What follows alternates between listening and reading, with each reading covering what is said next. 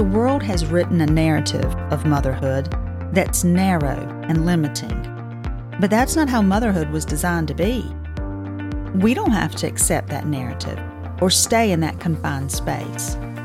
As Christian mothers, we have the freedom to create a beautiful, fulfilling, and inspiring life for ourselves and for our families. We can live a life of purpose and vision in the midst of the confusion around us. I want you to move from being unsure to being confident as a mom. I want to see you let go of the overwhelm and guilt and embrace the freedom we have in Christ. Let's learn how to enjoy the life and the family we've been given. Let's create homes where faith can grow and hearts can be shaped for the kingdom. I'm Audrey McCracken, and welcome to Grace for My Home.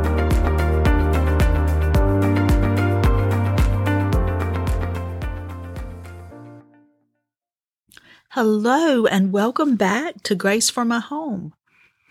I am excited to be back here with you guys today. We are preparing for our Thanksgiving holiday here in the U.S. Um, this will air actually on Thanksgiving Day. So I just wanted to come today and do a short podcast to encourage you. Not sure when you'll be listening to this, um, but just wanted to say that I am thankful. I am thankful for you guys who come every week and listen to my stories and um, touch base with me and tell me that they were encouraging to you. And I just want to tell you that that is encouraging to me. And we are on this walk together. And I'm very thankful for you. Um, this week, I wanted to talk with you about the power of um, a seed, the power of a dying seed, and how that relates to us as moms. You know, there are so many spiritual principles that when we can grab a hold of them, when we can see them, they bring life into our life. They bring clarity in what we're about, what we're supposed to be doing, you know, what our life is about. And for me, the parable of the dying seed is one of those. You know, it talks in John 12, there were some Greeks that came to see Jesus, and they had heard, apparently, about the miracles, about his ministry, and they approached his disciples and wanted an interview with, with Jesus. And, you know, we, it never tells us specifically if they met with him, but it does give, he does use this opportunity to share with his disciples and therefore with us a spiritual principle that he was living or he was embodying in his own life. And that is the principle of the dying seed. It says in John chapter 12, starting in verse 20, Now among those who went up to worship at the feast were some Greeks. So these came to Philip, who was from Bethsaida in Galilee and asked him, Sir, we wish to see Jesus. Philip went and told Andrew, and Andrew and Philip went and told Jesus. And Jesus answered them, The hour has come for the Son of Man to be glorified. Truly, truly, I say to you, unless a grain of wheat falls into the earth and dies, it abides alone. But if it dies, it bears much fruit. Whoever loves his life loses it, and whoever hates his life in this world will keep it for eternal life. If anyone serves me, he must follow me, and where I am, there will my servant be also. If anyone serves me, the Father will honor him. Now my soul is troubled, and what shall I say? Father, save me from this hour? But for this purpose I have come to this hour. Father, glorify your name. So Philip and Andrew approach Jesus and say, These Greeks want to meet with you. And he goes into this monologue about a seed. And he says, The hour has come for the Son of Man to be glorified. Truly, truly, I say to you, unless a grain of wheat falls into the earth and dies, it abides alone. But if it dies, it brings forth much fruit. Now, maybe it's just me, but this seems completely off subject, right? It's like, Jesus, these people would like to speak with you.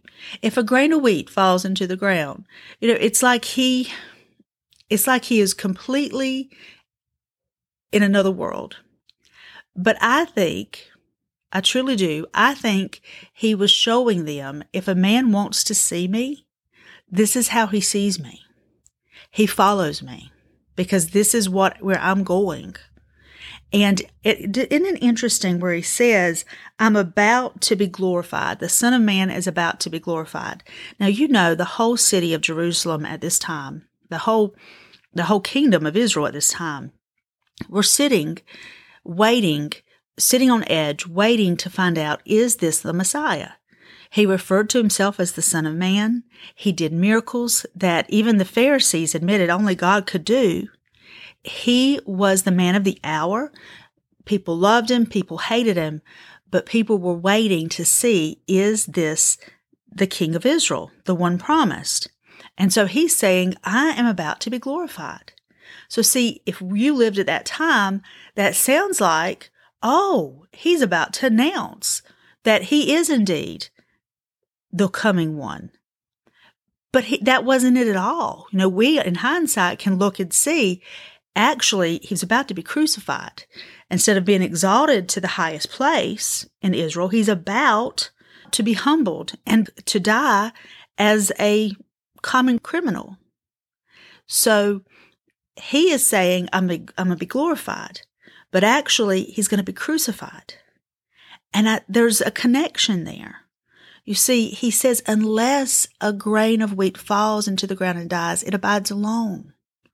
But if it dies, it brings forth much fruit. He is showing us the principle of the dying seed. You know, if if if we're going to do what God calls us to do, there is going to be a dying process. You know, it's the principle of the kingdom. You know, to live, we have to die. To live his kind of life, we have to die to our life. He goes on to say that. He says, whoever loves his life loses it, but whoever hates his life in this world will keep it for eternal life. See, Jesus gave up his life, his earthly life, willingly. He humbled himself by dying on the cross. And because of that, the Father exalted him to the highest place above all names, above all people. And he's showing us the principle. If you want to see me, then you have to follow me. You have to follow my example. Where we would like to be exalted, often God calls us to be humbled. And that doesn't feel good. You know, we, there's something about our, our human nature that really wants a pat on the back. You know, we really want somebody to tell us how good we are or, you know, just how much we're appreciated or, you know, how great we are. But he is showing us another way. He's saying, you die so I can live in you. Isn't that good? Well, in theory, it's good, right? it's not so good when you're dying. and I have had to, the Lord has brought this back to me so many times as a mom. You know, I was a working mom for many years when my children were little. And I remember the Lord started to prepare me to come home. And I just, thought that I was the most self sacrificing person in the world. You know, I'm giving up my career and my paycheck and, you know, all of this for my home. And the Lord put in my hands this little book, and I don't even remember the exact name of it. It was something like The Power of the Dying Seed. And as I was reading that book, I remember I would read it on my lunch break at work. And it was like the Holy Spirit was preparing my heart that this is going to be harder than you think it is. You know, you have in your mind what it's going to look like, but it never looks that way. And so he, as he was preparing me to come home, he started dealing with me about this, that when I want to do something in somebody, often I hide them. I hide them away from the world so I can deal with them one on one. And it's not, it doesn't feel good because there's a dying process. And so it was like the Lord was preparing me for what was about to come. But it's kind of like, you know, when your parents tell you something and you're like, okay, yeah, yeah, yeah, I know that. And then you get in the middle of it and it's like, why didn't you tell me it was going to be like this? And they're like, well, we did tell you, but you just, you didn't listen. You didn't understand. You know, I felt that way when I had children. I remember, you know, I remember when I first became pregnant with my first child. And I remember, you know, people were giving us showers and they were just, oh, it was just all so beautiful. And I remember when that first child came, it was I mean, you have all these hormones, right? All this emotion, all this expectation, all this build up. And then when that first child come, it was the hardest thing I had ever been through. And I remember thinking, why didn't somebody tell me that my life was about to change forever? And I think they did. I just didn't have the ears to hear because I was enamored at the beauty of it, at the, you know, at the, um, at the, the charm in it, you know. And so when it hit, it hit. And that's kind of how it was when I became a stay at home mom. It was kind of like, oh, this is going to be wonderful. And then it hits. And it's good. It's good, but there is a dying process in it. And I remember, you know, so many times thinking, nobody sees me. I'm hidden here. You know, nobody sees these things I do. Every day I do the same things. And they're not exciting things. You know, every day I unload the dishwasher, sometimes several times a day. Every day I change this this baby's diaper several times a day. There was one time I remember I had two in pull-ups and one in diapers. So I had three, you know, that were not potty trained. And I remember thinking, nobody sees this. This is such hard work. And nobody ever says thank you. You know, your, your toddler does not say thank you for changing his pull up. Your baby does not say thank you for changing my diaper.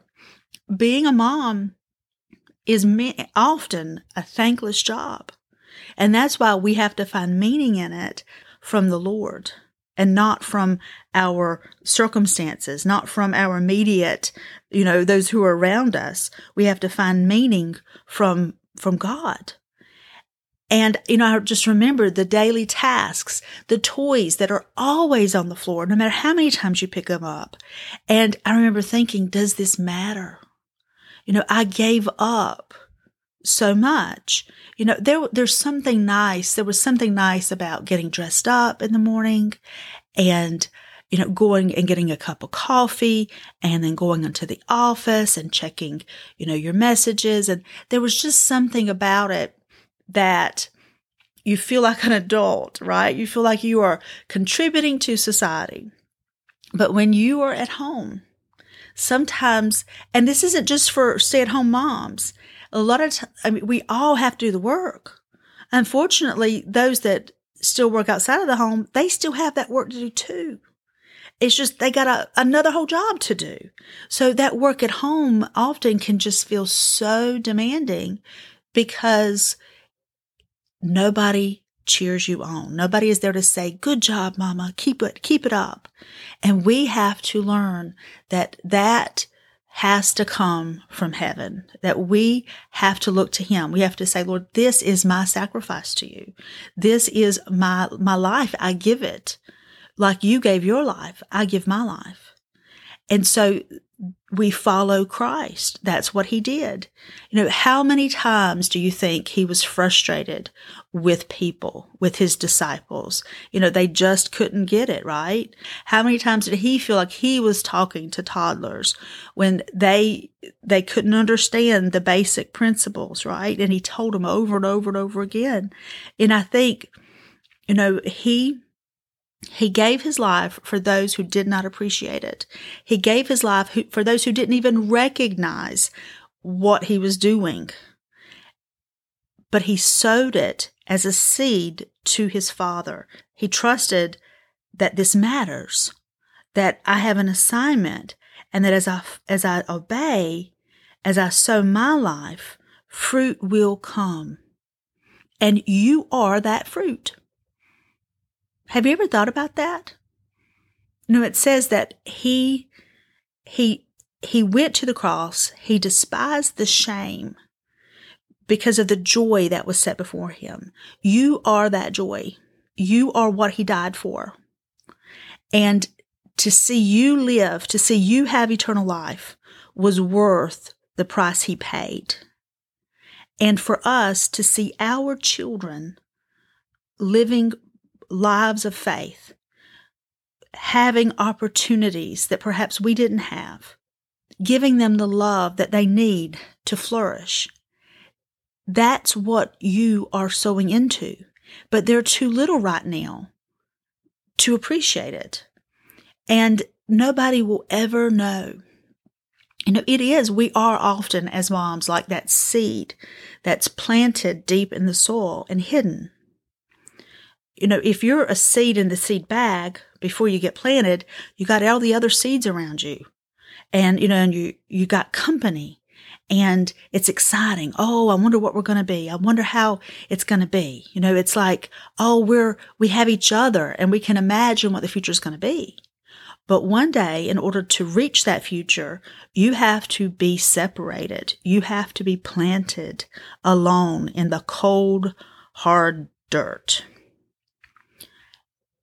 And it takes a long time for that seed to poke its head out of the dirt.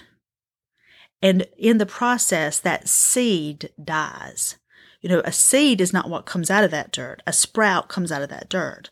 So in the process of you changing from a seed with potential to a sprout that can produce fruit, there is a dying process in it. Just like Christ was buried and he came out different than when he went in, so we too will follow him. We will die if we will become what he's called us to become. And dying hurts and dying is hard, but it helps to know that it's part of the process. You see, I feel like when the Lord gave me that little book to read when I was preparing to go home with my children, it, it at least helped me see. I may not have understood all that was going to be required or how hard it was going to be. And I may not have understood all of that at the time, but it prepared me that there, there's a process. And so when I got in the process and it was harder than I thought it was going to be, at least I didn't abort the mission because I kept telling myself this is part of the process. And I want to tell you today, there's a process. You're in a process. Don't come out of the soil until it's time. Because when you come out, you're going to be different than when you went in. But you need to hear while you're in there that there's a purpose behind it, that you're going to be glad that you submitted to the hand of God, who buried you somewhere where you don't want to be. And he hasn't forgotten you. You know, the whole world may have forgotten you. You may feel like nobody sees. Nobody sees these things I do. Nobody sees me kissing them goodnight. Nobody sees me praying for boo boos. Nobody cares that I make a million meals a week. Nobody cares. But he cares. And Mama, if nobody has told you thank you this week, I want to say thank you. Thank you for doing the work, the hard work. I know how much at work it is, and I know you don't think anybody sees, but He sees. And He receives it as a sweet smelling sacrifice. See, you're doing it for Him ultimately. You're doing it for the ones you love, but ultimately it's for Him and whatever He's asked you to do, when we're faithful in it and we do it even imperfectly, because we're doing it for Him, we're doing it for Jesus. When we follow the example that Jesus gave us, when we give our life for those we love, even when they aren't mature enough to say thank you or appreciate it, then our Father will honor our faith and our obedience because we're serving Jesus with all of our heart the best way we know how. And there's a reward in that. And Jesus said there'll be much fruit. You know, we, we have to put our eyes on the fruit that's coming and not the death that's happening. And it works. Okay. Here's a mama who has seen some fruit. Okay. I've seen some fruit on the other side and I'm so glad I did not come out of the process when it was really hard because there were days I wanted to say, I've made a mistake. You know, I've made a mistake because I just was not prepared for children. I'm just not a good mom. I just, I know I'm not doing the right things. I'm not saying the right things. Honey, no, none of us are. We are all in the process. And, you know, and sometimes i I'll meet these, these women who they just, they seem to have it all together. And there was a time that I was jealous of that. I thought, you know, why can't I be her? But you know what? God didn't make me her. And I have to believe that, you know, if mom, if being a mom is easy for her, that there's other areas that are not. And that's between her and God. You know, God will have to work out, you know, his way in them in another way. But for me, he used being a mom as a wonderful way to change me, to make me more like Jesus and to see his breakthrough, to see his love. And it's so good. It's such sweet fruit. So I hope today that this has been encouraging to you. And, you know, and maybe your area isn't in being a mom. Maybe being a mom is easy for you. It was not easy for me. It's still not easy for me. I'm still doing it by faith. But I know there are areas where you struggle because we all struggle. And God will take those areas where you struggle and he'll teach you the most because as you as you die in those areas, as you feel like, you know, God is killing me, just know that Jesus died too. And when he rose, he brought us hope. He's not killing you because he's mad at you or because he's disappointed in you. He is bringing new life through you. And as you follow Jesus, that new life will bring so much fruit. Lord, I thank you today for my friends. I thank you for your life in them. I thank you for your hope in them. I thank you, Lord God, that you are with them, that you are the God who sees. And I pray, Lord, that joy and faith and hope would rise up in their heart and there would be a determination and a, de- and a tenacity that I'm going to serve the Lord right here where I am if nobody ever sees. And we thank you for it, Lord. We thank you for your light and your life. In Jesus' name, amen.